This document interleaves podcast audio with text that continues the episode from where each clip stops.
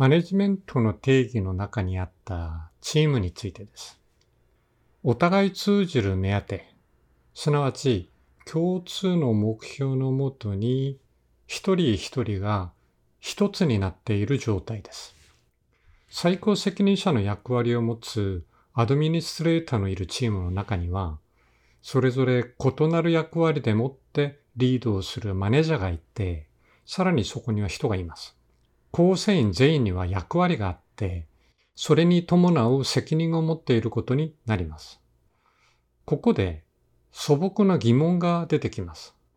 なぜ私たちは自分一人でやらずにチームを作るようになったのかです。自分だけであれば気楽だし、他の人のことを気にすることもありません。あった方がいいもの、嗜好品、なくてはならないもの、必需品と二つに分けた場合、チームの誕生はあった方がいいものと考えています。多くの場面で一人よりチームでした方がはるかに楽であるというメリットが分かった人々による自然発生的な組織体系であると思うのですね。シンプルな例ですが、長くて重い机を運ぶ、荷台の車を移動させるとかです。自分の強さや弱さを知っていて、さらに伸ばす対策を講じる人は強いものです。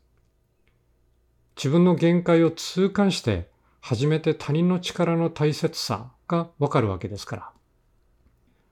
その強い人が集まっているわけですから、それは強いでしょう。研究の場面でも、現状把握と問題定義、解決案の模索の流れがあるように、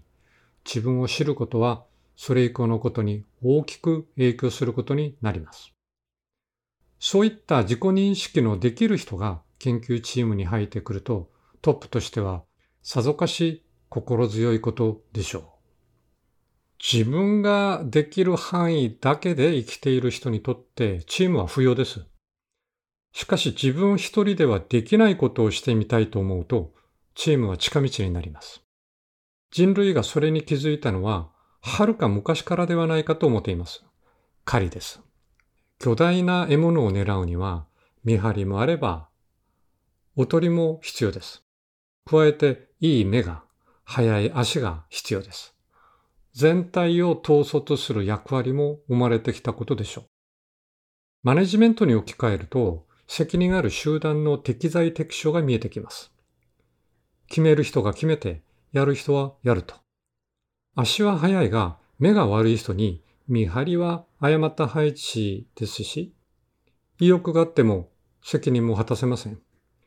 いかにして適材適所にするか、またそれをいかに継続的に安定させるか、マネジメントの腕の見せ所になります。適材適所、いい言葉ですね。しかしその美しい言葉には前提があります。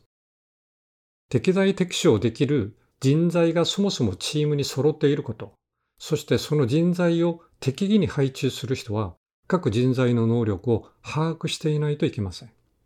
そのような人材は一夜にして手に入るわけではありませんし、一本釣りでヘッドアンティングをしたとしても、チームワークはまた別の次元になります。チームの共通目標を共有するとなると、それなりの労力と時間が必要になります。人材育成の企画、プラン、実施、do、評価、チェックも教育、adjust のサイクルの山を築くことになります。つまり強い人をかき集めただけではまだ足りない。無敵な戦士、一匹狼、ランボーという映画がありましたね。仮にそのランボーを100人ぐらい集めたらすごいことになるかどうかはマネジメントに関わってきます。映画では一人の上官としか聞く耳を持たない場面がありますが、100人ともなれば大変なマネジメントが求められることになります。マネジメント、結構面白い、重要だなと気づいてくれましたか？本コースでは前半は考え方を学んでから後半にその進め方について学ぶことにいたします。